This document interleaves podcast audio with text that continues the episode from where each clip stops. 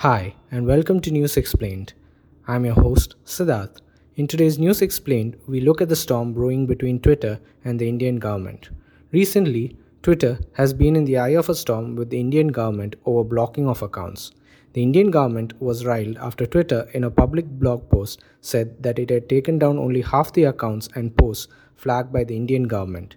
Ministry of Electronics and Information Technology MEITY had expressed displeasure at Twitter for failing to remove all of the 1,100 accounts and posts it alleged spread misinformation about the widespread protest by farmers against the new agricultural laws. The government told Twitter's representatives that the microblogging site has to follow its order and that it was not subject matter of negotiations. Information Technology Minister Ravi Shankar Prasad on Thursday said social media platforms cannot give differential treatment while handling problems on Capitol Hill and the Red Fort. He pointed out that while social media companies took immediate action when riots broke out at Capitol Hill in Washington, they ignored similar action when Farm Bill protesters ran riot at Red Fort on Republic Day.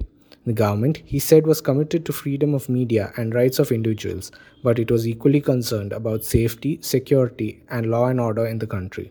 Are there new guidelines in the making?